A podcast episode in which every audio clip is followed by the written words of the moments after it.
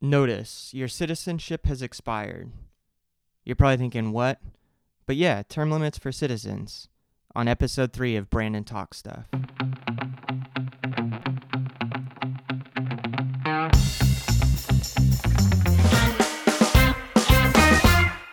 I mean, why not? Like, term limits thing is still a good idea, and if it's true that elected officials get corrupt if they stay in office too long, maybe it's the same for us who hold political office of citizen. Uh, I think we should at least set tough standards for all incumbents, citizens included.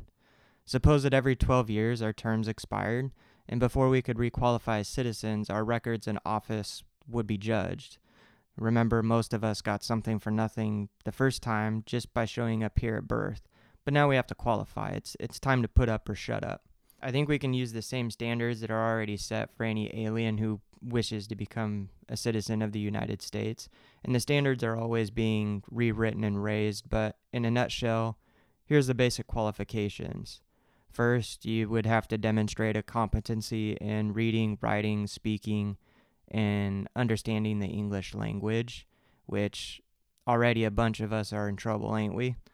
And then the government would also want a recent photograph. Most of my friends are old, ugly, and irritable, so if looks count, they're out. You'd have to pass a physical exam like no TB, HIV, STD, or mental illness.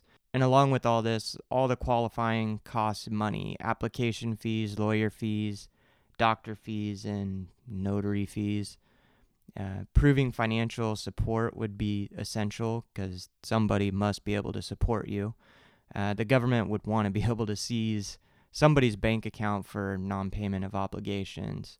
And true, it may seem that we no longer fling wide open our doors to the tired poor or huddled masses, but next we should get on to the additional eligibility factors.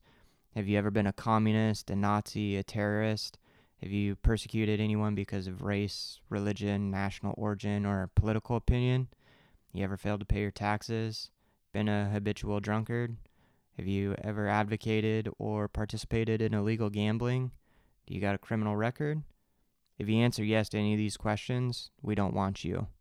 Out. Next, we would have to appear in person at the uh, office of the INS and take written and oral tests to demonstrate our working knowledge of history, principles, and form of government of the United States.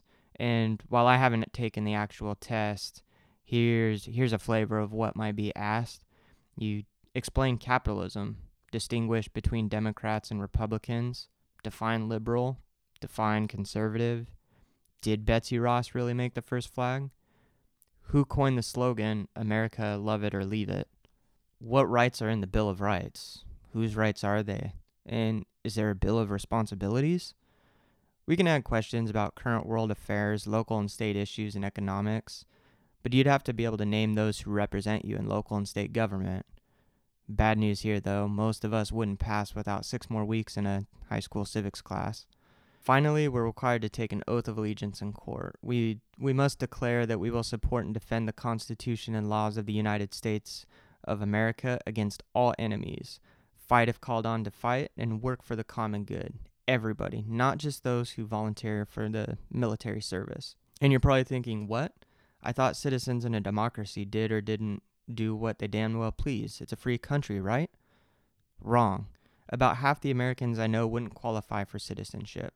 Besides not getting passing scores on the exam, some haven't participated in elections for a long time, except to bark and bleed and moan a little louder just before the second Tuesday in November every year. As for taking oaths, however, most of the people I know would swear to Almighty God that the problem with this country is all those lazy, stupid, double talking chowderheads who are running government. It's all the rage. Term limits? Damn right. I think we should throw the rascals out. But are we any better than the rascals that we throw in? I say we could find out. I say tough standards for all elected and non elected officials of government. Suppose that every 12 years we lose our perks and privilege of office. We reapply, submit our records as citizens, get examined, tested, and checked out for competency, and pay our fees along the way. If we pass, we get a citizen's license, stamped with big red letters saying use it or lose it. If we flunk, I think we can be given mercy and sent back for retraining in history, law, and civic responsibility. But we'll only be allowed two more chances to pass. Because recall our latest standards three strikes, you're out. And that's it for episode three of the Brandon Talk Stuff podcast. I hope you enjoyed it. I didn't write this story, I got it from a book called All I Really Needed to Know I Learned in Kindergarten by uh, Robert Fulghum.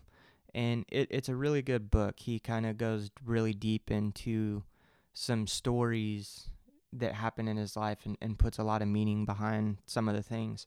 Um, the one that I read today, obviously it just it fit because today is election day, and I thought that was a good story. Um, if you enjoyed it, let me know. Share it with your friends. Uh, you can let me know that you liked it on Twitter at Brandon Aldred, Facebook.com slash Brandon Aldred, or on Instagram at Brandon Aldred. Anyway, that's it. Peace.